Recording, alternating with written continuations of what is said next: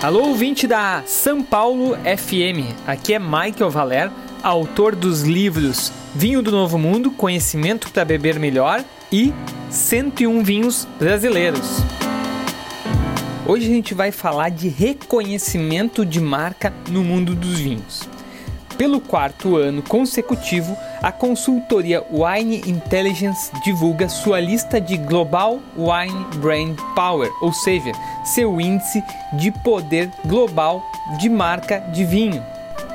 Para construir essa lista, foram entrevistados mais de 25 mil consumidores de 25 países diferentes, que responderam a perguntas sobre reconhecimento de marca, intenção de compra afinidade e recomendação de produtos.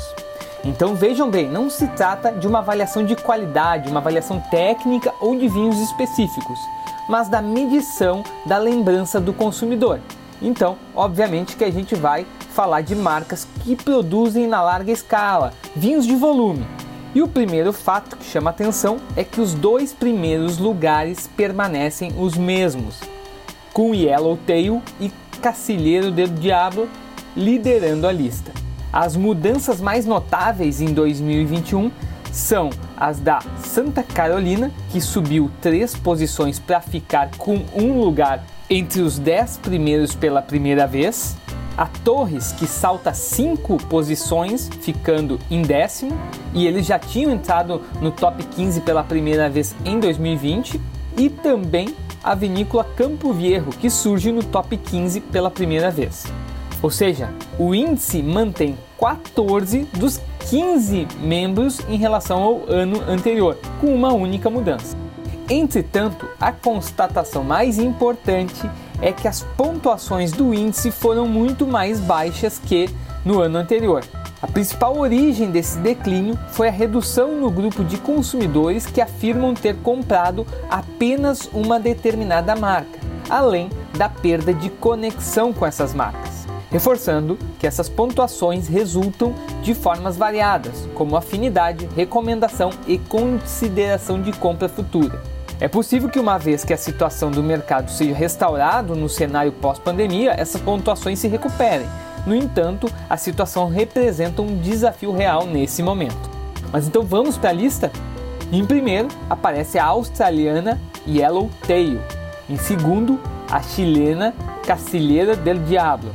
Em terceiro, a australiana Jacobs Creek. Em quarto, a norte-americana Gallow. Em quinto, a também norte-americana Barefoot. Em sexto, aparece a chilena Gato Negro. E em sétimo, a francesa JP Chenet. Em oitavo, outro francês, a Mouton Cadet. Em nono, mais uma chilena, a Santa Carolina. E em décimo, a espanhola Torres. Finalizam a lista as marcas Lindemann, Fronteira, Beringer, Robert Mondavi e Campo Viejo.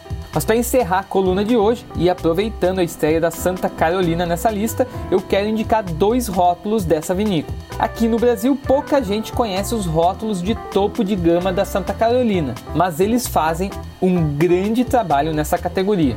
O exemplo é o VSC, um blend de Petit Chirrat, Petit Verdot, Cabernet Sauvignon, Carmener e Malbec, um tinto de muito corpo e fruta madura.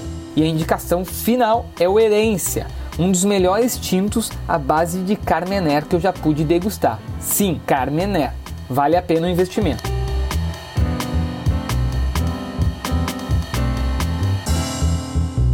Então por hoje é só, eu fico por aqui. Um grande abraço e bora beber bons vinhos!